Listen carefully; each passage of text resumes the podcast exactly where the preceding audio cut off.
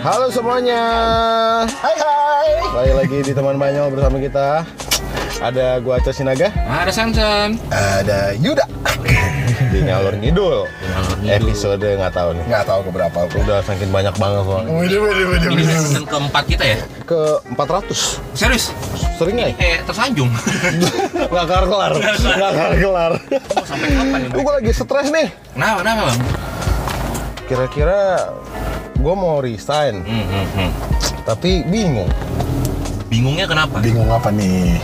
Nggak tahu, bingung. Mungkin bingung alasan ke bos kali ya. Alasannya ke bos. Sebagai HRD nih. Oh iya bener. Teman kita ada HRD nih. Waduh. Biasanya tuh karyawan tuh alasan resignnya tuh apa sih? Yang template banget lah. Yang template. yang template nih. kayak editing loh ada template nya Di teori sih asik. Asik. Asik, asik, asik. Si bisa.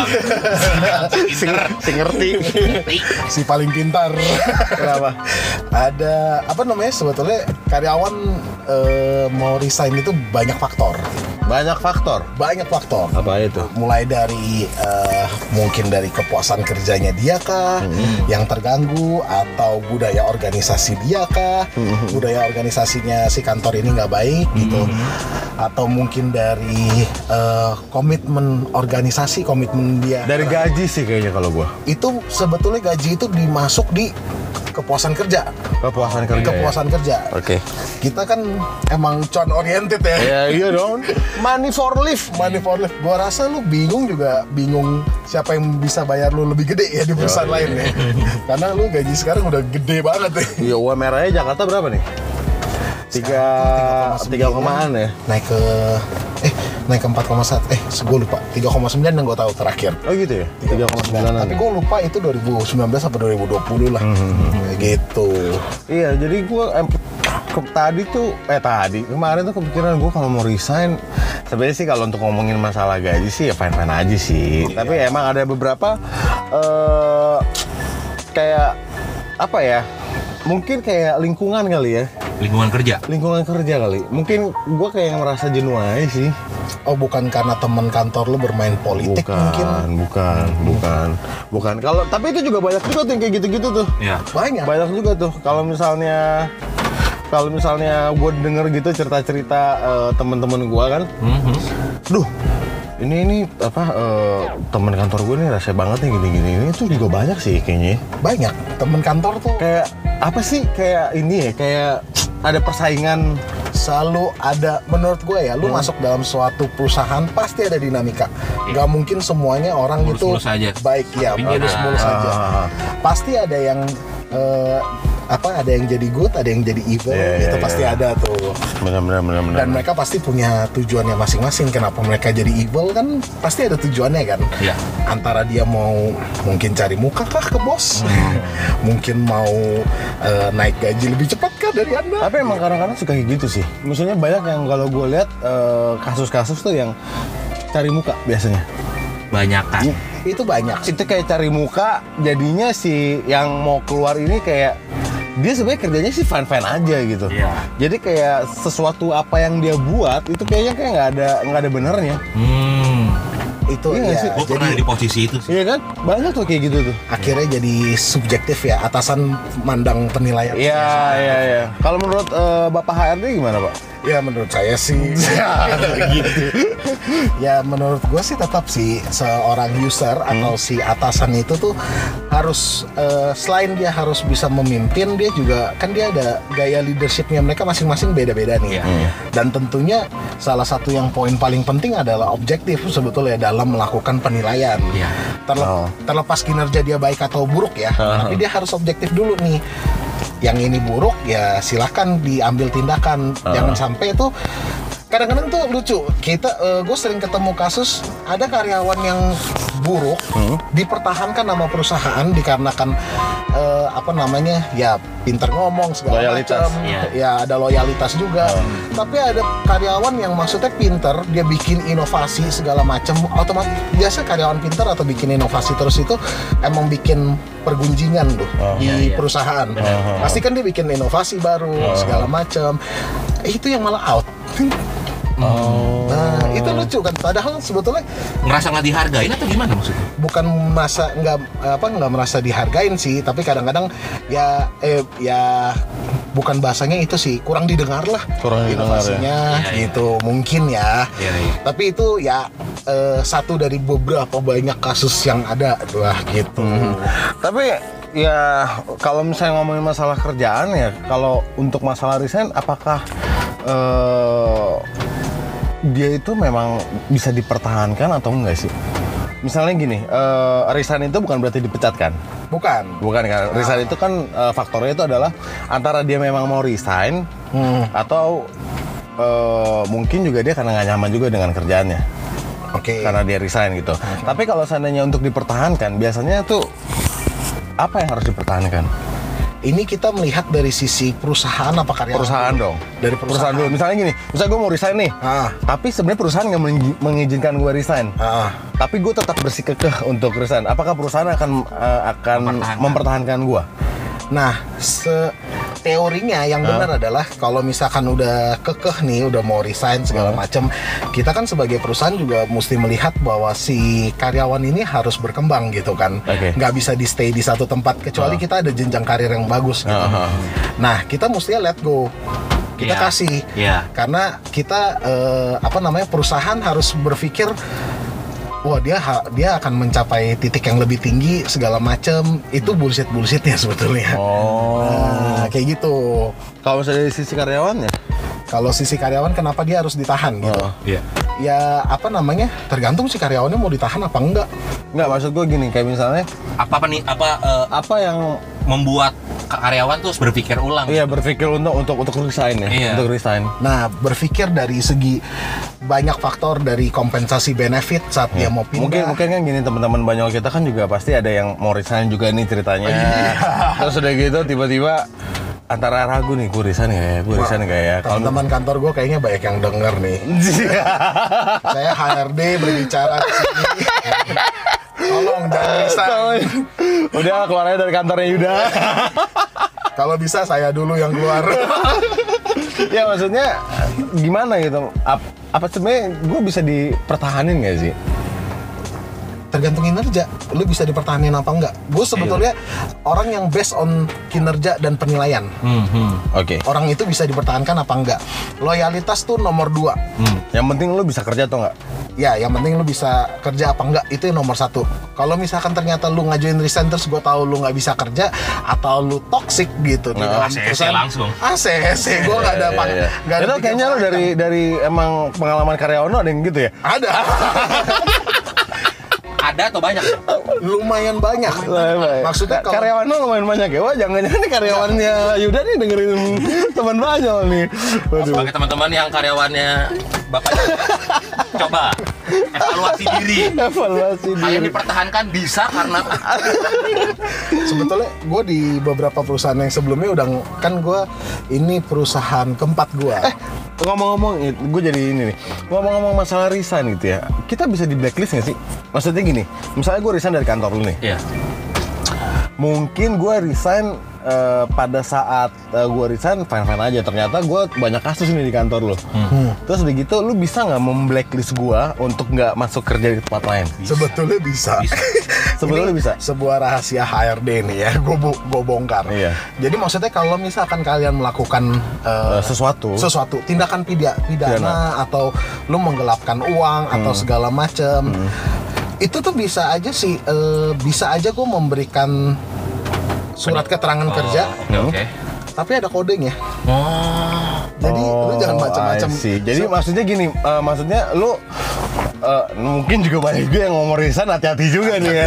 Hati-hati juga ya berarti. Jadi memang lu kalau misalnya mau resign terus tiba-tiba ya mungkin kalau dilihat sih baik-baik aja ternyata gue melakukan keburukan-keburukan itu juga Iya, dan gue misalkan udah tahu nih keburukan-keburukan lo. Nah, terus habis itu eh, misalkan surat keterangan kerja itu udah harus keluar karena lu one more no- notice nih. Aha. Gue bisa aja nggak tulis kata terima kasih.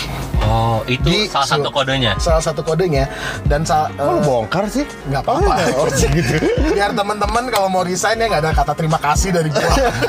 Berarti itu kode ya. Berarti itu kode. Kode untuk lu nggak boleh kerja lagi di tempat lain. Tapi Nah. kalau di dunia gua di perhotelan eh, ketika kalian melakukan sesuatu gitu, di, a- apalagi kalau misalkan corporate gede Hmm. itu di blasting loh Oh, di- Oh iya makanya ada itu dia, makanya itu dia. Setahu gua emang kayak gitu karena biasanya ada entah itu grup corporate, entah itu grup HRD kan, Iya, iya. kan kayak Itu gitu. di blasting kayak dikasih tahu si nama ini eh, di domisili sini bekerja ada kelakuan gini gini gini nih. Heeh. Dan itu langsung di blasting. Ada kemungkinan dia untuk masuk ke hotel-hotel yang eh, bintang lima atau empat gitu. 4 4 Empat 4 atau 5 ke lima, atas Hah? eh, itu akan sulit. Mungkin karena skup si hotelnya lebih kecil kali ya. Ah. Kalau maksudnya kalau gue kan perusahaan Oh, iya, iya. Indonesia Iya, iya, kan pasti, bisa kan. iya. Dan itu kalau misalkan nggak ada kata terima kasih HRD yang hire lu berikutnya itu pasti nelpon dulu ke gua. Biasanya akan nelpon, eh kinerja Hmm. Oh, iya. Iya, kinerja si karyawan ini gimana Iya, sih? iya, gitu. iya, iya, iya, iya, iya, Nah, iya. baru kita bongkar. Enggak, surat keterangan kerja itu memang harus ya. Maksudnya misalnya gini, gua habis dari tempat lu terus gua mau tempat lain, apakah si perusahaan itu akan meminta surat keterangan kerja dari perusahaan gue yang lama? Tergantung si Perusahaan. Perusahaan yang baru. Yang baru. perusahaan yang baru. Yang Perusahaan barunya maunya gimana? Ada beberapa yang mem- meminta, ada juga beberapa Yang- ya udah, ya udah, oke, kita gitu. lihat skillnya aja. Ah, Gitu. dan gue orang yang jarang meminta kecuali untuk posisi tertentu Hmm. kayak posisi sales, finance karena kan mereka kan berhubungan sama uang gitu. Iya, iya. Ya kan gue mesti cek background checking segala macam. Iya. Tapi kalau misalkan kayak cuman staff eh, apa, ya nggak perlu. lah ya. Administrasi biasa gitu Iya. nggak nggak terlalu dibutuhkan kali ya. Dan gue udah pernah ngalamin kasus tuh lumayan parah eh, di mana si karyawan gue ini nggak taunya melakukan penggelapan uang. Di perusahaan gue yang sebelumnya itu melakukan penggelapan uang terus dari situ waktu itu yang masukin dia tuh HRD sebelum gue Oke. nah barulah gue baca catatannya backgroundnya segala macem. Terus oh ini ada kata terima kasih nih dari satu perusahaan ini. Gue telepon. Hah. gue telepon terus dari situ sebut aja namanya John lah si karyawan ini. Gue tanya sama si perusahaan yang lamanya boleh tahu nggak dulu John ini eh, kinerjanya kayak gimana Hmm. itu HRD-nya aja sampai takut buat buka kinerjanya karena Terlalu parah. Pak, ini orang agresif banget, Pak. Jangan maksudnya jangan sampai eh, apa ketahuannya dari saya. Padahal sedangkan gue kan harus bikin laporan segala macam harus ada tanda tangan. Terus dari situ akhirnya gue bikin perjanjian sama dia, gue nggak buka nama lu, Hmm. gue nggak buka nama lu. Tapi ini orang kasus eh, penggelapan mobil dinas di gua. Oke. Nah, otomatis gue eh, mesti ancang-ancang kan, mesti siap-siap kan. Eh nggak taunya sih terakhir-terakhirnya mungkin jalan dari Tuhan juga dia ngajuin resign ya gue ACC langsung. Oh. Langsung. Tapi ada hal ada cerita-cerita lain nggak yang resign-resign? Kalau lu sendiri deh, maksudnya dari Iya. pribadi nih. Dari, oh, ya, dari pribadi deh. pribadi Resign, kenapa alasannya? Gue awalnya gue kerja di media itu bukan resign karena gue cuma bantu penelitian jadi aman. Perusahaan yang kedua ini gue resign karena wah ini ini gue kacau sih. Jadi ceritanya bos gue, bos gue ini ternyata ada kasus pajak, kasus pajak terus dari situ sehingga nama dia nggak boleh muncul di BI segala macem jarak waktu 10 tahun. Tapi jarak waktu 10 tahun eh, sebelum 10 tahun dia udah bikin perusahaan lagi. Hmm. Nah, terus dari situ gue diincar dari Job Street. Oke. Nah, cerit eh, apa namanya? Eh, gue bukan menjelekkan si Job Streetnya ya, tapi maksudnya mungkin si Job Streetnya melakukan prosedural juga gitu. Iya, iya, iya. Jadi gue ada tiga PT eh, dibikin satu account Job Street. Hmm, hmm, nah, terus dari situ PT yang terdaftar itu sebetulnya PT manufaktur. Hmm. Nah, tapi gue pencarian orangnya sales pompa Oke. sales untuk ngejual barang-barang dan itu mulailah eh, si orang pajak mikir kan loh kok ini ada ada apa namanya ada jualan berarti ini ada PT satunya lagi kan? Kena lah ceritanya. Kena si eh, bos gua. Akhirnya diberesin lah semua dokumen. Oke. di- dalam artian gue pernah ada di masa dalam jangka waktu 1 sampai 2 bulan itu gue datang ke kantor buka ke meja cuma pakai kaos. Gue robek semua dokumen terus dari situ gue bakar. Karena gue harus ngilangin jejak gue Hmm. nah dari situ kan gue akhirnya dari situ gue nggak nyaman kan. Karena ada maksudnya worry ada worry kan. Maksudnya kok jadi kok gue jadi bekerja jadi kayak gini gitu. Nah akhirnya udah gue memutuskan resign. Dan waktu gue resign dua minggu sebelum gue resign gue kan cari pengganti gue kan. Gue mau memberikan transfer knowledge lah ceritanya. handover lah ya. Handover si direksi gue menganggap gue akan memberikan racun ke si Ah. karyawan baru gue jadi toxic akhirnya gue dipecat dua minggu Oke. sebelumnya terus gue kayak yang what kok gue di gue dipecat gitu. gue di gue dipecat terus habis itu ya udah akhirnya gue nggak dateng kan HRD manager gue sih ngasih gue surat rekomendasi kerja gitu. Maksudnya ini bukan kesalahan dari lu terus habis itu gaji juga tetap dibayarkan full. Tapi kalau lu pecat sebetulnya kan ada perhitungannya lagi pas Iya, ngomong iya, segala macam macam, dan gue tahu cara ngitungnya kan. Nah terus habis itu besokannya pas gue lagi ngambil eh tiga hari. Kemudian gue mau ngambil surat rekomendasi itu gue pakai kaos datang ke kantor. Mhm. Tiba-tiba gue ketemu sama CEO gue terus habis itu eh, CMO segala macem. Gue dimaki-maki. Gue dimaki-maki kamu tuh gimana sih kerja? Kenapa kamu keluar gitu aja gitu? Kenapa kamu gak handover ke orang baru? Loh bu pak saya bukannya nggak mau handover tapi saya di cut sama direksi iya, iya. utama di root wah itu akhirnya jadi akhirnya jadi polemik. Tuh Ta- tapi gue nggak mau tahu juga kan. Pokoknya gue dapet surat eh say sorry thank you bye bye Nah. gue cabut. Itu yang paling parah tuh. Itu paling parah. Kalau lu bang ada yang Paling- membekas gak parah gitu nggak? Enggak. Gitu. eh hidup lo mana-mana enggak, enggak gue pernah resign cuma karena bosan aja sih. lu Karena jenuh waktu itu gue sempet eh, ya resign karena kan gue sempat siaran tuh ya eh, di salah satu radio swasta juga. Terus eh, karena udah terlalu lama ya udah 9 tahun terus gue pengen coba berbuka berbisnis awalnya udah habis itu ya udah. Maksudnya nggak nggak gue nggak ada problem masalah Ya. apa apa sih dan ternyata sukses lagi ya bisnis lu ya? Amin puji Tuhan. Sukses banget ya. Sukses banget no sampai ada moge ya kalau nggak salah ya. Iya nih gimana sih gitu? Dari Ria. Kalau lo gua. Gua dua kali Resign. resign. Dengan alasan? Yang pertama karena ada yang tadi hampir sama sih kayak Yuda maksudnya pertama gua ada kesempatan yang lebih bagus. yang lebih bagus. Lebih bagus akhirnya gua keluar. Ini sebenarnya penyesalan juga sih. Tapi gua nggak bisa terus-terus menyesal saya Heeh. pertama tempatnya enak lingkungan oke. Yang kedua nih? Yang pertama. Oh, ha. yang pertama alasan gue resign itu di tempat yang pertama ini eh, lingkungan oke. Terus Hmm, kayak gue udah ada posisi lah. Maksudnya gue nggak udah ada jabatan lah ya. Hmm, terus nggak ada tekanan apa pun. Hmm. Eh, kemudian ya ada lah datang eh, masalah. Opportunity. Opportunity Oh, baru. Opportunity. akhirnya gue coba untuk itu akhirnya gue mengajukan resign. Dan di titik itu juga langsung di ini ini. Kayak eh, dipertanyakan kenapa resign? Mendadak. Soalnya kayak gue baik-baik aja nih. Nyaman-nyaman aja. Terus akhirnya bos gue semuanya nanya kenapa resign? Gini ya. Heeh. gue sebutin segala macam saya mau angkat kamu apa gitu kan. Tapi Heeh. karena mungkin di saat itu gue digelapkan kayak ah gue gue bisa nih gue bisa nih. Udah akhirnya gue berangkat lah. Digelapkan oleh uang. Ya ada ada fee yang lebih tinggi lah. Terus akhirnya? Gue pindah. Hah? pindah kemudian eh, pindahlah gue ke Bali. Oke. Pindah ke Bali. Nah di sinilah gue hampir sama kayak Yuda Hmm. ceritanya. Jadi gue ada di hampir top position. Hah? Gue di top position. Kemudian eh, semua berjalan dengan baik-baik aja. Datanglah seseorang seorang. Yang cukup eh, mengesalkan. mengesalkan. Pertama udah mengesalkan. Yang kedua dia punya power. Oke. Dia punya power. Dia punya oh untuk menggantikan posisi lo? Bukan bukan bukan. Dia dia di atas. Di atas Oh, oke. lagi. Ha, eh, dia punya power untuk memberikan eh, penilaian dan mengambil keputusan di atas gua. Hah? akhirnya ya sudah. Tapi kalau boleh tahu posisi lo yang ke- di yang baru ini apa nih? Manager. Oke yang awal? Yang maksudnya yang pekerjaan pertama? Oh awal. Perusahaan pertama itu jadi Kasmen, deh. central eh, enggak. Head central ki- eh, kitchen. Head central kitchen. Kayak head head. Production production. Oke oke. Ha, ha. production.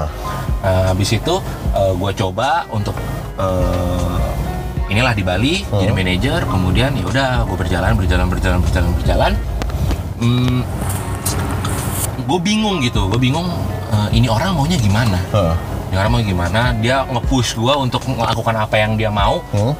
Eh, dengan dia bilang iya gue udah eh, lama di bidang ini lu dengerin gue aja lu dengerin gue aja ya Oke. udah oke oke lah gitu lah Ha. Gue coba lakukan seperti yang dia mau Ha. dan gue cukup loyal juga Ha. gue datang dari open sampai closing terus terusan kayak misalkan off dia minta gue datang gue pasti datang gue nggak mungkin beralasan Hmm. kayak gue meminimal, meminimalisir mungkin gue nggak hadir Aha. gitu Eh, seenggaknya lu hadir aja. iya nah habis itu gue lagi cuti nih Hmm. gue lagi cuti kemudian gue di cut Nah lo. Nah lo, Nah. mendadak banget ya. mendadak banget jadi gue di cut gue taunya di cut karena gue lihat ada orang lain yang menggantikan posisi gue Dan itu dia. bukan bukan ada temennya ini kayak Oh, Ada iya, politik iya, di dalam ada, situ. iya, iya, iya, iya, iya, iya, iya. kemudian wah gue tipe orang yang terima akhirnya gue lapor Hmm. ke manajemen yang di Jakarta yang pusat ha. gue lapor gue lapor gue lapor terus ya sudah dengan eh, apa namanya Berat hati. dengan berat hati terus eh, dia dengan argumennya membalikan segala macam fakta ya udah akhirnya gue bilang "Eh, sudah gue yang mengundurkan diri saja itu dan gue jelaskan gue berikan semua bukti ke eh, manajemen di Jakarta ini segala macam bla bla bla bla bla akhirnya mereka mengerti oh bukan kesalahan di eh, Dan ada gua. dan manajemen pusat juga tahu kesalahan bukan nama lo. ya? bukan sama gue Oke. karena kan ada prosedur ya kan Ah. harusnya ada prosedur yang kayak eh, satu bulan sebelumnya atau gimana ada omongan Hmm, atau hmm, hmm. ini enggak tiba-tiba langsung digantikan Langsung. Eh, digantikan digantikan Eh, terus kayak gue ini apa maksudnya gitu Oh, Oke. Terus ada pembicaraan bahwa iya gue mau ngekat lo tapi gue belum ketemu lo aja. Terus gue bilang oh ya sudah oke lah. Gue tahu apa eh, ujung pembicaraan ini. Oke gue terima. Gue bilang sama ja- eh, manajemen di Jakarta "Eh, gimana nih anaknya nih? Hmm. ya sudah saya mengundurkan diri aja. Dan mereka juga secara eh, apa namanya manusiawi membayarkan semua gaji segala macam terus memba- membalikan segala transport yang gue eh, pakai Hmm. ya sudah akhirnya gue balik ya udah gue berdoanya ya itu bagus-bagus Tapi emang ini juga sih, emang kadang-kadang kalau momen-momen kayak gitu yang paling males banget sih. Iya, iya. Apalagi kalau kita sebenarnya udah kerja bener-bener, eh totonya di apa namanya di cutnya dengan alasan yang sebenarnya ini sih tai banget. Iya, Iya. itu fuck banget sih. Maksudnya, Iya. eh, gua ada satu ini sih prinsip Ah. dalam hidup gua. Lebih capek cari kerja Hmm. daripada eh lebih lebih capek cari kerja daripada kerja. Jadi untuk teman-teman yang sekarang lagi masih kerja, please do the best aja, nggak usah mikir Nah, macam-macam. iya. Eh, lebih capek cari kerja men di Jakarta. di. Jakarta Iya, maksudnya di mana pun di kota-kota besar lebih capek cari kerja. Jadi kalau misalnya dibandingkan di hutan? Mau jadi petani? di, di hutan nggak bisa kerja dong. Iya iya iya lebih cepet emang lebih lebih capek cari kerja ya. lebih capek cari kerja daripada kerja. Ya tapi mungkin juga eh, semoga juga teman-teman yang lagi pengen resign atau mungkin yang pengen cari kerja mungkin bisa berpikir dua kali sih. Iya. Untuk melakukan sesuatu gitu. Maksudnya resign atau eh ya maksudnya lu kayak gambling juga kayak untuk masuk ke dalam satu perusahaan sebenarnya. benar Antara itu lu ketemu orang-orang yang meng em, eh, orang-orang yang mensupport lu atau lu ketemu orang-orang yang sebenarnya bisa bikin lu jadi lebih hancur gitu loh. Iya gak sih? Iya. Gimana Pak psikolog? Psikiater? Kalau dari gua ya HRD ya. gitu. Kalau dari gue sih teman-teman kalau misalkan mau resign ya apa namanya teman-teman kan tadi udah dengar kalau cari kerja itu memang sulit untuk di Jakarta. Kalian bisa bisa googling sendiri lah angka pengangguran di Jakarta sendiri ya posisinya meningkat. Hmm. Simpelnya kalau misalkan nggak percaya sama data statistik lihat ke data kriminal. Data kriminalitas kita posisinya lagi naik. Berarti posisinya angka penganggurannya lagi Lagi tinggi. itu. Nah, tapi eh, tidak menutup kemungkinan juga kalau misalkan kalian mendapat opportunity, ya jangan takut juga buat ngambil. Iya. Hajar aja. Hajar aja. Walaupun itu bukan bukan di bidang lu gitu ya. Buk, eh, jangan dong. Oh, jangan juga ya? Kalau Misalkan sesuai bidang lu gitu. mau jadi astronot bang